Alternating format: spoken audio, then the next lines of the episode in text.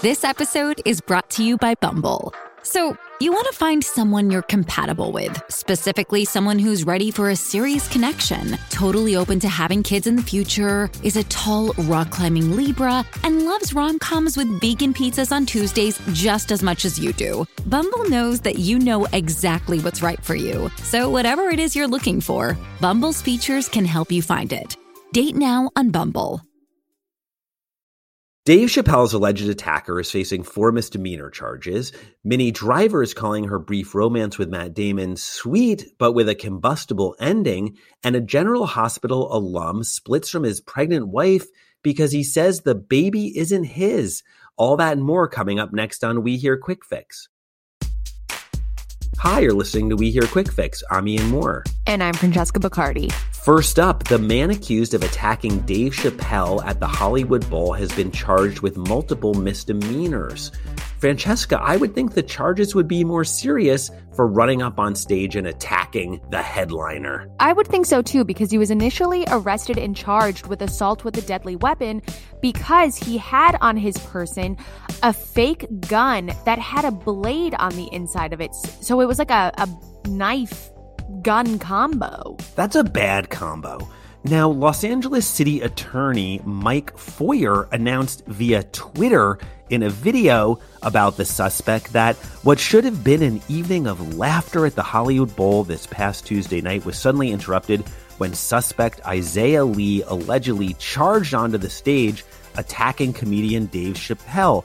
The suspect was allegedly carrying a weapon, he added, and the alleged attack has got to have consequences. Now, of course, the night wasn't without controversy for Chappelle himself because after he was tackled on stage, he joked that it was a trans man who attacked him, which is a callback for all the backlash he received for joking about transgender people in his previous shows. Yeah, and for a guy who was attacked on stage, Chappelle seemed to take it all in stride. I mean, he came back on and restarted the show, and then he even went to the planned after party for the show in West Hollywood, where Black Star and Busta Rhymes performed, and there were a bunch of celebrities there. We also reported that at the show in the first row to see Chappelle and the attack were Jay Z and Beyonce and new Twitter owner Elon Musk.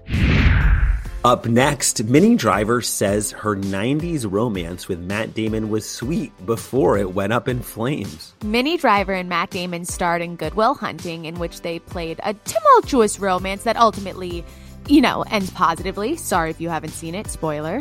But they started dating in real life, and they were, of course, one of the hottest couples at the time.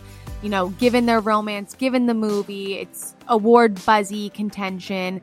Unfortunately, it ended in not a great way, and she was forced to, you know, go on the press circuit with him, her ex boyfriend, which was so awkward. Yeah, and she said that the relationship was sweet until she learned that it ended with Damon telling Oprah on the Oprah Winfrey show that it was over. But what made it even more difficult was that they had to go to the Oscars and she brought her family and she said she had to hold their hand the whole time because she was so upset about the situation, but she maintained her cool. Driver, who's now 52 years old, told Entertainment Tonight of the breakup that, quote, this was just a sweet romance that was just a sweet love affair in the center of all that stuff, but had a combustible ending, which then became the focus. She said, Another thing that my parents taught me was there just isn't any time to sit around feeling resentful or angry.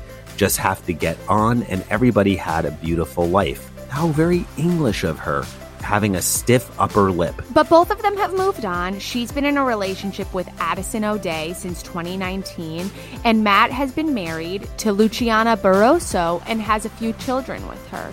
So, you know, at the end of the day, they've moved on, but she's reflecting on it because, of course, she's promoting a new book. And now it's time for The Joy of Six, our most satisfying page six story of the week. A classic soap opera storyline has become all too real for General Hospital's Steve Burton, who claims his wife is pregnant with another man's baby. Dun, dun, dun. This is literally a storyline out of General Hospital. It has all of the makings of a soap opera. He announced on social media that they were going their separate ways and that he had learned that she was pregnant with another baby that wasn't his. So obviously that put the kibosh on this marriage. He said of his wife, Sheree Gustin, quote, I wanted to clear something up. Sheree and I are separated. She's recently announced that she's expecting her fourth child. The child is not mine. He also continued that we are still co parenting our three beautiful kids and we would appreciate privacy at this time. Much love, Steve. The estranged couple have been married since 1999, and Gustin has yet to address Burton's allegations.